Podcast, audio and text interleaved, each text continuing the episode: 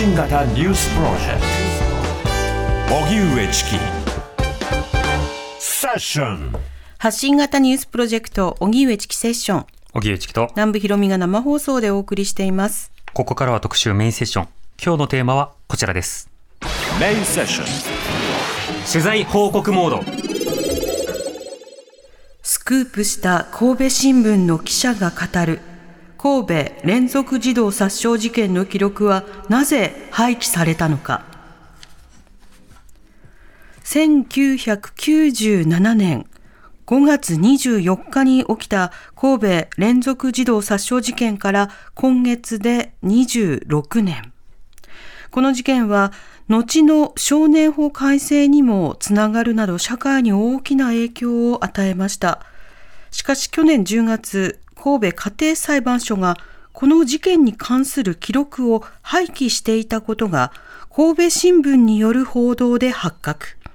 その後、他のメディアも追いかけ大きな問題となりました。廃棄された記録は捜査関係の文書だけで1200点以上とみられます。先週には最高裁判所も廃棄の経緯や再発防止策をまとめた調査報告書を公表し、後世に引き継ぐ記録を多数失わせてしまったことについて、深く反省し、事件に関係する方々を含め、国民の皆様にお詫び申し上げると謝罪しました。なぜ重大事件の資料は廃棄されてしまったのか、今日はこの問題をスクープした神戸新聞の記者とともにその真相に迫ります。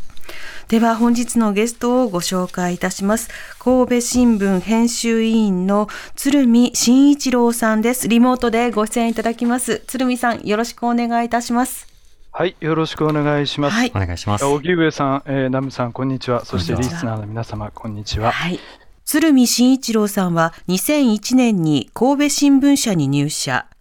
社会部、現在の報道部や阪神総局などを経て、2021年から編集委員を務めていらっしゃいます。2006年には低年齢児の性同一性障害受け入れの報道で第1回引田慶一郎賞を受賞。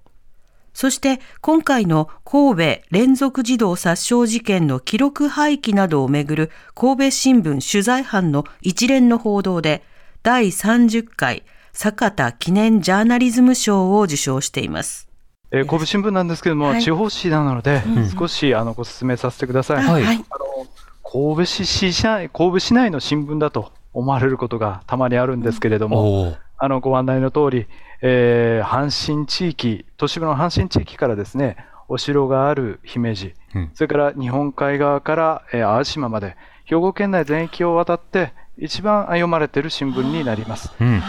荻上さんはあの兵庫県ご出身ということで、はい、明石市です。あ、そうですか。はい、あの今日はどうかよろしくお願いいたします。よろしくお願いいたします。では早速今日はですね鶴見さんにお話を伺っていきたいと思うんですが、はい、今回記録破棄の問題にフォーカスはするんですけれどもそもそも26年前、はい、1997年に起きた神戸連続児童殺傷事件これは改めてどういった事件だったんでしょうか？はいもう今から26年前になります。1997年の2月から5月、神戸市須磨区というところの住宅街で起こった事件です。えー、神戸須磨区と言いますと、知ってる方は、あの、須磨海岸というのを思い浮かべてですね、あの、浜沿いの町なのかなと思われるかもしれませんが、ここは少し内陸の方の住宅街になります。はい、新興住宅街と言ってもいいかもしれません。うんうん、そこで5人の小学生が次々と襲われまして、2人が殺害されるという事件が起こりました。とりわけ、あの5月27日にですね、中学校の正門前で、えー、まあ、損壊されたご遺体が見つかった小学生の事件などが、えー、全国的な注目を集めることになりまして、そこに残されていた榊原生徒という、まあ、あの、朝鮮部と呼びましたり、あるいは神戸新聞にその後届きました、えー、犯行声明文、こういったものから劇場で劇場型か犯行として、えー、世間に広く知られることになった事件かと思います。うん本当にあの社会的インパクトも大きくて、あの当時そのプロファイリングもどきのようなその報道が溢れたりであるとか、はい、あるいはその犯人容疑者がこう特定されていくと、今度はその少年バッシングをするような、あの、少年は凶悪化してるんだというような言説もいろいろ広がりました。この事件の反応については、鶴見さんいかがでしょうか？そうですね、まずは、まあ、あの事件当時はあの、特にうちの新聞も含めてですけれども、ほとんどが成人の犯行だと見込んでいた報道が続きました。え実際捕まってみると、14歳の中学3年生、しかもあの顔見知りの、えー、少年だったということで、非常に大きな衝撃を受けたということになっています。また、あの当時ですね、少年法では16歳、えー、以上が刑罰を問える年齢ということになっておりまして、はい、彼14歳は刑罰に問えません。つまり起訴できません。うん、ということから、あの審判が非公開で行われるという、この流れになっていくことになります。うんその審判、分かっているか限りではどういうふうにして行われていったんでしょうか？はい。まあ、あの当時の、えー、弁護士などに話を聞きますと、まあ、本当にもみくちゃになるような状態でいろいろ取材を受けていたとは言いますが、うん、家庭裁判所の中で行われている少年審判については、あの非公開、完全非公開ということで中身が分かりません。うん、ただ、えー、審判決定といいまして、その後どういうふうにこの少年の処遇を考えるのかと、この方向性についてはですね、異例のその決定用紙というものが公表されることになりました。うん、しかし、その中でどういった議論、そしてどういった証拠が出されたのかっていうのはですね、未だ分かっておりません。うん、なるほど。はい、その際、あの、容疑者とされた、まあ、少年ですから、あの、ええ、実際のその刑法ではなくて少年法で対応されるということになったわけですけれども、そ、ね,、の後の処遇などはどうなっていったんでしょうか？はい。えー、関東医療少年院というところに送られました。えー、長期にわたる処遇の末、えー、20何歳だったか、えー、ちょっとお待ちくださいね。まあ、あの結局、えー、少年 A から成人になった時点で、えー、飛行が構成されたとしてですね、うん、少年院を出ることになります。はい、そこは、えー、本を書いて、自分の自伝のような、元少年 A として、絶歌という歌が絶えるという本を書いて話題になったり、うん、あるいは、えー、毎年送っていた、えー、遺族への手紙というのがその絶歌をもとに途切れてしまったり、えー、まあ、非常に、えー、その場その場において社会がどのようにこの事件を受け止めていくのか、こういったところにも注目が注目が集まっていった、そういう経過があろうかと思います。うんなるほど。そうした事件の具体的な審判の経緯、そしてまあ証拠がどういったものだったのか、後々の時代でこう検証していくことも必要かと思うんですが、そもそもその仕組みを考える前に、神戸新聞のスクープによってこの事件の資料の廃棄が明らかになりました。まずこの経緯、発覚の経緯というのはどういったものだったんでしょうか？はい。この問題を報じてからよく聞かれますのが、まあ、もうそれに尽きるかと思います。なぜ知ったんですかと。はい、えーでまあ、あの内部情報に詳しい方と何かお知り合いがいたんですかとか、まあ、あのこっそりあの言えないならいいですよみたいな感じで言われるケースもございました。はい、ただあの率直に言いまして、そういったことは一切ございませんでした。うん、えー、と言いますのも、昨年の4月にですね、少年法が、えー、改正されております。これはいわゆるこの神戸連続児童殺傷事件を契機とした少年法改正から5度目の改正にあたる大きな改正でした。うんご案内の方も多いかと思いますけれども、18歳、19歳というのを特定少年とみなして、少年とは別の、まあ、ある意味、大人に準じた扱いをしていくという大きな少年法改正があったんです。はいまあ、その源流になった、この神戸連続児童殺傷事件、昨年ちょうど25年の節目でした。うん、で私はそこの重なっていることに着目しまして、えー、地元紙としてそこを長期連載で少年法改正は、まあ、あの扱えないかとあのずっと連載をしてまいった次第です。はい、第2部でですねあの四半世紀経って初めて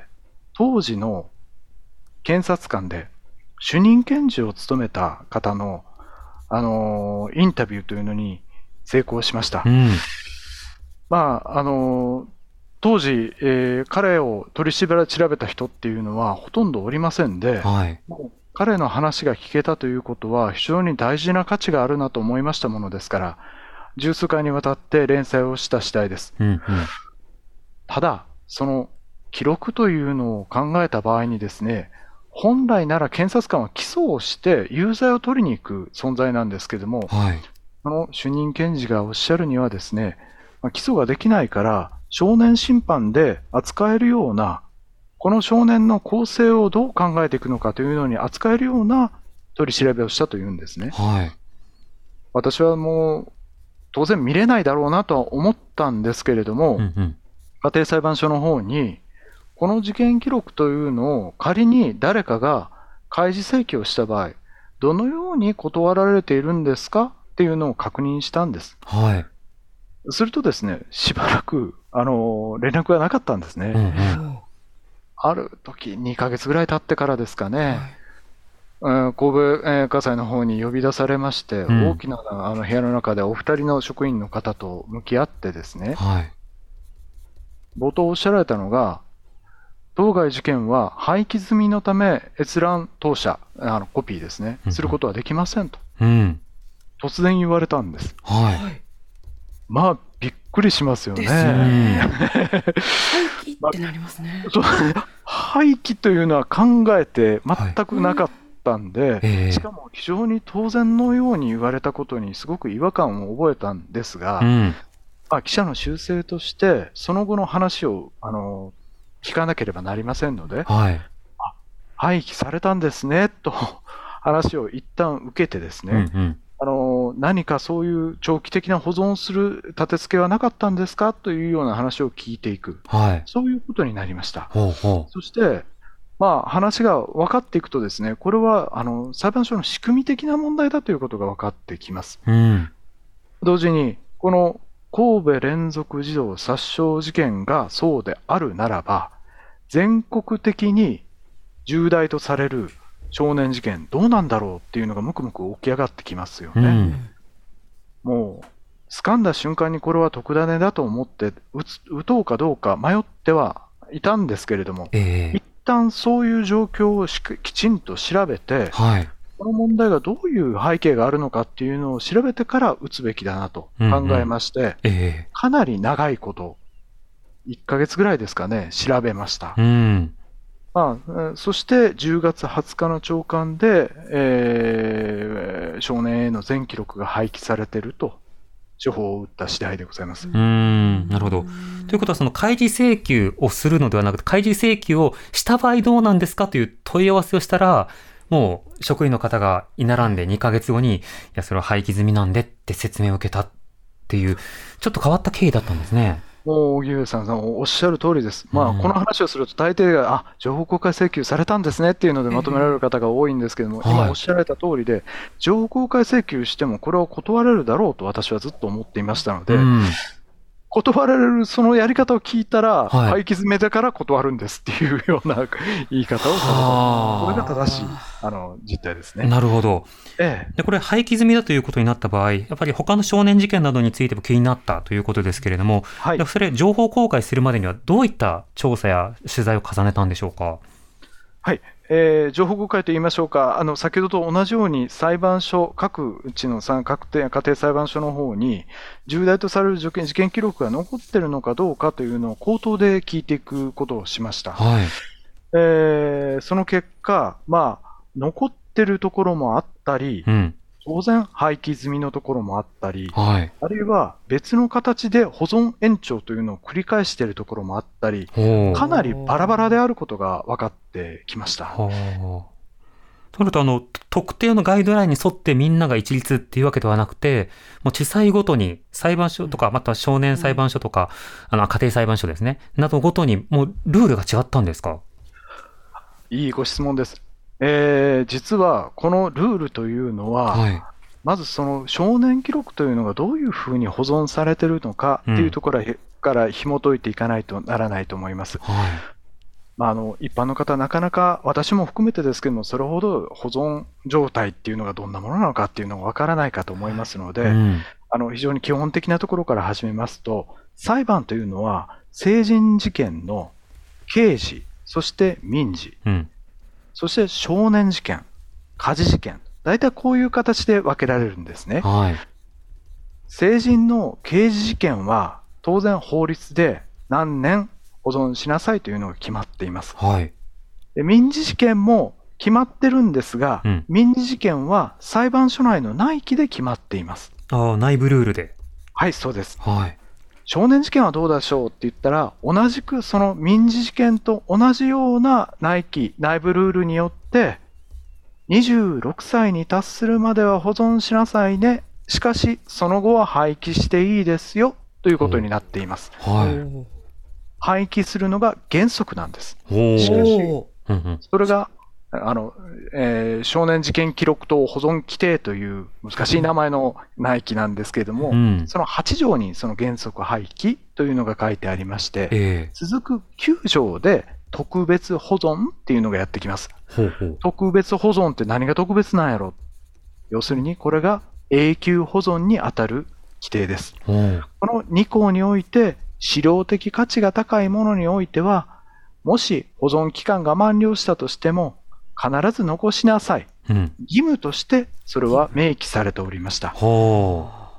なるほこど。のルールに加えてですね、このルールを運用するための通達っていうのが最高裁から出されております。うんうんこ。こには世間の耳目を集めた事件とかですね、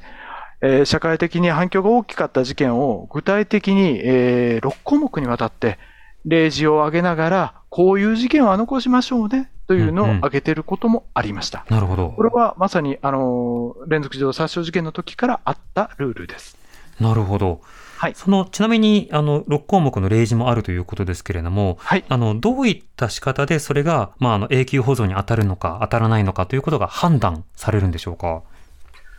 仕方ですけれども、これにおいては、えーついこの間出ました最高裁の報告書においても、そのプロセスは非常に曖昧なものだったと指摘されております。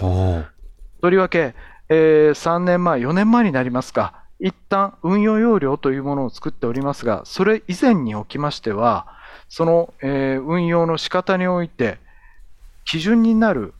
客観的な基準っていうものが、まだまだ整備されていなかったという指摘もされております。つまり、誰がどのように、そしていつ判断するのかというのは、あることはあるけれども、十分整備されていなかったというのが実情でしょうか。はあ。じゃ永久保存しなさいという内規、もものによっては永久保存ですよという内規があって、まあでも原則廃棄ですというものがあって、となると判断する基準が必要で、一応その項目の判断の通達はあるんだけれども、それに基づいて現場で誰が判断してこう仕分けをして、残すときはどうするかとかっていうところが非常にこう曖昧だったんですか？一応、えー原則的には裁判所長が判断するということにはなってはおりますが、はい当然裁判所長が一つ一つの記録に当たっているわけではございません。うん。これを上げていく人は誰なのかというところも曖昧でしたが、うん。一方で、廃棄をする責任者というのは書記官の、えー首席書記官というのが担当すると決まっておりました。はい。そのために、廃棄する人と保存する人が別々に定義されているような状況になっていたために、うん。そこのコミュニケーションが取れていませんと、は保存というものがされていないまま記録が残されている。そして期限が切れた。じゃあこれは廃棄しなければならないと。い。あある意味、機機械的に廃棄されていく流れになってしまううんうん。ことだと思います。なるほど。あ、はいじゃあこの、このファイルとこの箱はもう期限切れだな、あ、じゃあ捨てるかっていうような格好で、特にもう残すって決めてないままその時間が来たら、そのまま捨てられていってしまうことにもなるわけですか？当初、ものすごくこの事件、あの事案があ発覚したときには、批判をされる方が多かったです。うん。えー裁判所の職員なんで捨てるんだと。はい。あるいは何かまずいことがあったからわざと捨ててるんじゃないかという声もありました。しかし、取材を進めてまいりますと、大きな声で彼らが言うのは、原則廃棄というようにルールは決められてるんだということです。はい。えー指揮者によりますと99.9%は捨てられてるそうです。おお。それぐらいの勢いで捨てられて、それはあのきちんとルールで決められていることであるにもかかわらず、うん。残すものと残さないものをこう判断していくっていう作業は、あまり日常的に行われていなかったんですね。ずーっと捨て続けてきたし、ほぼ残すことがなかったので、もう、それが、なんだか、体というか業務に染みついてるんですそういうね。ものだと。神戸家裁において少年事件で特別保存をしていた事案というのは、昨年発覚した時点でゼロ件です。ゼロ。ゼロです。全国で分かったので15件です。15件、15件しか残ってない っていうことですか？はい。えこれ、あの、有志、有志というか、あの、もう戦後とかも含めて、全体で15件。少年事件ですけどね。少年事件で15件。はあ初め私が取材した時に保存の把握してたのは7件というように言っていました。はいはそれぐらい少ないものでした。い。うーん。だから、まあ、まさに、まあ、名が示す通り、永久保存という名前だったらすっときますけど、特別保存と特別と言ってるんです。うーん。まさに特別なんです、彼にとって保存するというのは。あはいじゃあ、捨てるが原則。でも、も、これ15件というのは、じゃあ逆に何がうん残ってるんですか、今は？例えばですね、永久保存で残っているもので、我々があの調べてからすぐ分かったのはですね、えー17歳の少年が逮捕されました2000年の西鉄バスジャック事件。はいはい。これは、えー佐賀火災が永久保存しておりました。ほうほうほう。はい。だから、あの、こういう事件が、えー保存されてる一方で、なんで、うんえー神戸の事件が、えー保存されてないんだろう。はい。これはもしかして、この永久保存と廃棄の立て付けにおいて、何か課題があるんじゃないかというところ。そしてまた、先ほど申し上げたように15件っていうのを繰り返してますけど、実際私が取材した当初の段階では7件って言ってたんですね。うん。全国で7件しかわからないという事案っていうのがですね、本当に歴史的な、あの、重要な事件であるならば、もっともっと把握されていて、しかるべきなんじゃないかなと思いましたもので、そうですね。こういう最高裁の全体的な、えー司法行政の扱いというのに、もう少し切り込んで話を進めていくべきじゃないかと思いまして、うん記。事を重ねていった次第でございます。なるほど。はい当時の空気はとてもよく覚えてますが、その佐賀の事件は、あの神戸の事件をこう引き合いに出して語るようなメディアも多かったですあーそうでし、すね。司法の過程の中でもやはりそうしたようなことは意識されていたようなところはあります。というのも、はいねその佐賀の事件とそのこの神戸の事件、はい。私同世代なので、うんうん。切れる若者って名指しされてた世代だったので、うん。うん。まあその後自分がこう研究というかデータを見るののきっかけにはなったんですけれども、でもそれはもう完全に裁判所ごとに裁判裁判所ごとの判断の違いということになっていくわけですか？まあ、大半の裁判所では残念ながら捨てる方が多かったです。今回の調査においても、その、そういった重大な事案があるかどうかというのがわからないままに捨ててしまってるっていう件数が圧倒的に多かったように思います。うんつまりまあ、裁判所の中でこういった社会的、えー歴史的な意義を持つ国民共有の財産という認識が全く育っていなかった。うそういんったところに問題の背景があるんではないかと思います。なるほど。はい。つみつみさん、あの質問なんですけれども、これ、各あの裁判所の所長などが、この保存のあの担当になるという話ありましたよね。え最高裁判所などの、その大きな裁判所が、例えば指針を出したり決めたりっていうそういった権限などを持っているわけではないんですか？この内規を決めたのも、通達を出したのも最高裁判所でございます。うん。つまり最高裁自身が作ったルールに反しているっていう状況になります。最高裁が決めたルールを各地裁の運用レベルで、なかなかそのあたりがもう、有名無実化というか、あの、何も実効性がないものになっていたわけですか？はい。報告書の内容に少し入ろうかと思いますけれども、はい報告書の内容、一番大事なところは何かと言いますと、うん。今回の一連の問題は、最高裁による不適切な対応に起因していると、彼らは留保をつけずに、自分たちが悪かったんですと謝りました。はい。これは非常に異例のことです。うん。つまり人を裁く、えー組織の頂点に当たる人たちが、我々が悪かったんですって言って謝ってるんです。うん。これ非常にびっくりするあの内容でした。ええそれはどういうことかと言いますと、永久保存、特別保存という制度を作っておきながら、記録庫がどんどん圧迫されて狭くなっていくがために、抑制的にそういったものは選定しなさいよっていう別の通知を同時に出してるんですね。うん。つまり制度を完全に骨抜きにしてしまっていたんです。ああ、もう永久保存っていうのじゃないんだなと。各地においては、これはもう原則廃棄っていうのを維持するんだなというのを強く強く意識づけられた最高裁の指導だったと総括しています。うん。確かにあの最高裁が自分たちの責任だと認めた点非常に大きいですし、あの、最初のその一歩、この、まあ、最高裁の判断、そして報告書の報道を触れた際に、そのお詫び申し上げるということで謝罪してますよね。で、これもあの、私たちがちょっと最近のニュースの報道のされ方に慣れすぎているのか、いや、あの、適切に運用してまいりましたとか、ルールにのっとって廃棄したまでですとか、あの、いわゆる官僚的作文とされそうなことで、その責任を否定しつつも今後の課題について触れるぐらいかなと思ったら全面的に謝罪という、これは結構驚いたような対応ですが、鶴見さんは印象いかがですか？私もおっしゃる通りでした。正直、あの、前兆的な問題と言ってみたり、あるいは、えー、現在の、えー、こういった運用の要領からしてみると、不適切な対応だったと言ってみたり、つまり、まあ、どこまで行っても誰が問題の責任、源流なのかっていうのを明かさない対応がずっと続いてきたんですね、この半年間。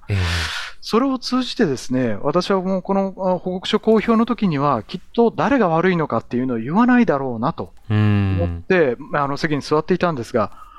冒頭から私どもが悪かったですと、私どもが間違ったあのメッセージを出していましたと。まあ、これほど明確に留保をつけずに言うとは思いませんでした。うん、なるほど。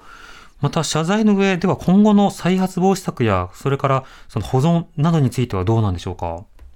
はい、えー、3本柱がございます。まさに、えー、原則廃棄としていたものを、えー、国民の財産として理念規定を設けるというのが1つ目、うん、2つ目は国民目線で判断するために常設の第三者委員会を設置します、うんうん、3つ目はこういった大事な記録を裁判所内に保管するだけでなく国立公文書館へ移管するということを検討すると。それによって場所も確保するということを打ち出しました。うんまあ、こうした様々な案というものを出されてきたということで、あのますますその公文書としてある公的資料として保存することの重要性というものがあったと。まあ場所が少ないんだからしょうがないじゃないか、みたいな意見も一部あったりしたんですけれども、いやいやいや、残し方をまずは考えようというところに、まあ少なくとも最高裁は立っているということですね。ではその後予算の付け方なども含めて広く課題があるかと思います。ご時代に伺っていきます。TBS Radio 荻上チキセッション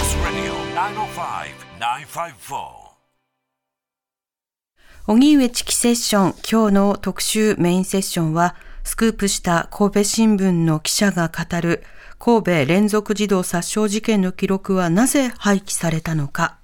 えー、ゲストに神戸新聞編集委員の鶴見慎一郎さんリモートでお迎えしてお話を伺っております。鶴見さん引き続きよろしくお願いいたします。はい、よろしくお願いします。はい、お願いします。さて、あの、今回、神戸新聞がスクープをしたこと、そして、まあ、様々に報道で行われ、国会でもいろんな議論が行われたことも含めて、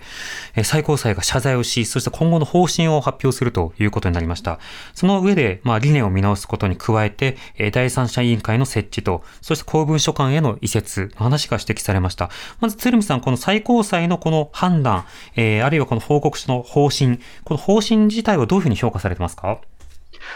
我々がずっと報道でずっね、重ねてきました課題、そしてその解決策っていうのを十分あの反映された内容になっていようかと思います。うん、ただ、えー、これを実効性を持たせるものにしていくためにはですね、非常にあの手間がかかっていく、はい、さらにはもっと言うならお金がかかっていく問題もあります、うん、こういったことをどうやってクリアしていくのか、今後も目が離せないかと思っております。うん。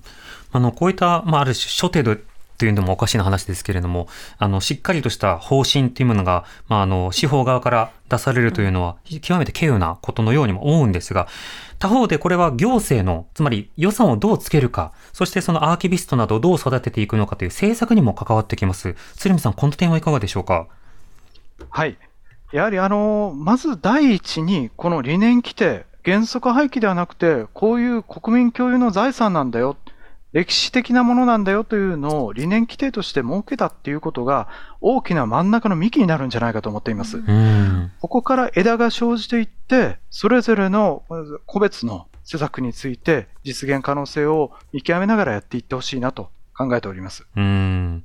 これ具体的にやはりその長期目線でアーキビスト、要はその保存管理に関わる専門家を育てるということが一点と、継続的な予算措置必要になりますよね。というのは、単年度で予算をつけたとしても、その、例えば倉庫の更新ができないとか、人を雇い続けないられないとか、そのアーカイブのためのデジタル化が遅れてしまうということなどもあると思いますが、この点はいかがでしょうか？はい。その時に話題になってくるのが、この利活用の問題かと思います。うん。えー私あの、このようにあの解説をさせていただいておりますけど、実はこの廃棄された日というのは、はい。私があの神戸地裁であの司法担当をはい退任する最終日でした。うん。つまり、私自身がこれ残ってませんのんって言ったら、もしかしたら残せたかもしれないというじ、えー責任も感じております。うん。つまり、この非公開の資料というのをどこまで今後残していくのかという議論とともに進めていかないことにはですね、そういったアーキビストを使った、えこの資料価値の選定、保存、そして今後の公開という問題がなかなか、え道筋が見えてこないことになるんじゃないかと考えております。うん。ちなみにその捨てられていた日というのはいつだったのか、これは分かってるんですか？はい、2011年2月の28日になります。だいぶ前になるんですね。はい、そうです。うん。ということは、この社会はその文章が捨てられていたということにさえ、10年以上こう気づかぬまま議論がなされない状態が続いたわけですか？はい、そうです。たくさんのマスコミも、私も含めてから取材していましたけれども、そこに目を向けることはありませんでした。うん。まあ、先ほど申し上げたような経緯で、たまたま日が光が当てることができましたけれども、もうすでにその時にはたくさんの資料があの廃棄されていた実態は、えーもう浮かび上がってきた次第です。しかし今後は、この保存するということを軸に、あの公開ということもどのようにやっていくのかっていうのをみんなで考えていく、国民的な議論にしていくっていうことが必要ではないでしょうか。そうですね。あと、記者としてその予断を持たずに聞いてみるってすごく大事だなと思いました。つまり、まあ、情報公開請求してもきっと出てこないんだろうなって諦めるのではなくて、出てこないと思うんですけど、どう断ってるのかって聞いたことで出てきたわけですよね。質問力、すごいですよね。たまたまです。いやーあの少年事件というのはご案内の通り、どちらかというとですね、あの非行少年の側に寄り添った報道、うんうんうんうん。立ち直りを重視している報道というのもあれば、え被害者側に寄り添った報道、う。ん。ん。被害者としては少年だろうが成人だろうが、うん。あの殺されてしまった家族のことを思う気持ちは変わらない、この辛さ、うん。どちらかに寄り添った報道というのはよくあるんですけれども、うん。両方見渡す報道というのはなかなか難しい面があります。うん。私も苦しみました。えー今回の少年法改正は是か非かというのは、えー双方の見方によってもだいぶ異なります。この事件記録というのは、双方の意見、そして双方の記録が全て詰まったものでございます。ここを、えー一旦手を入れてみたいな、しかし無理だろうなと思ったことが、もしかしたらどのように断られてるんですかという、うんまあ、未練のような質問につながったのかなと思っております。うん。ではこれ保存ということなんですが、はいリさんの方からこんな質問えーも。メールいただいてるんですよ。ラジオネーム、中太さんからありがとうございます。なぜ裁判所は裁判記録を電子化して保存しないんでしょうか？法律で禁止されているんでしょうか？という質問です。うん。この点、鶴見さんいかがでしょうか？はい。もう冒頭から私もそれけ結構それは思いました。しかし思い出していただきたいんです。皆さんのお家に VHS のビデオは今あるでしょうか？うん見れますでしょうか？わずか数十年前であってももう見れない媒体というのはたくさんございます。はい。そしてデジタルに変えたがためにそれは改ざんされる可能性も出てきます。うん。複製される可能性も出てきます。流出の可能性も出てきます。非常にデジタルというのは難しい、非常に便利だけども難しい媒体です。はい一。方で、過去のものをデジタル化するということになった場合、様々な文書が手書きでされているものをデジタル化さする作業というのは、人手もいれば、うん。お金もいる。その時間もかかる。これをどこまでやるのかというのは、国民的議論を経た上でやらなければならないと考えております。うんた、だ、今後、裁判の全デジタル化というのが進めていくうん方向性になっております。この最初からデジタルになった文書においては、はい。保存というのは場所という問題が一気に解決されていく。全く違うフェーズに入っていくんではないかと私は考えております。うん。もちろん証拠品の中には、例えば衣服であるとか刃物であるとか、まあ、そうしたのはその物品も存在しますよね。こうした保存は電子化の限界というのは当然ありますよね。おっしゃる通りかと思います。やはりそういったものがないと抑えられない証拠立て、えー事件の背景というのもあるかと思います。うん。遺族にとっては、その家族がえー失われる最後のシーンを残した記録になります。また、なぜ自分の家族が失われなければならなかったのか、なくされなければならなかったのかというのを探る、背景を探る大事な記録にもなります。そして、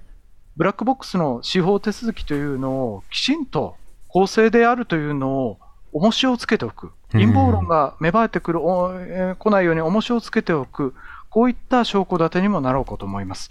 裁判記録の廃棄というのを、えー機にですね、こういった裁判のありさま、そして記録のあり方っていうのを皆さんにも少しでもえー関心を向けていただきたいと私は思っておりうます。ん。また今後の裁判についてはということでしたが、あの、今以前の状況ですと、そもそも少年事件に関して、もうあの、残っているものが限られているということですが、限られているならば、そこについては、あの、もうすぐさまにでもデジタル化などの保存措置というのは進められそうですが、そこはどうでしょうか？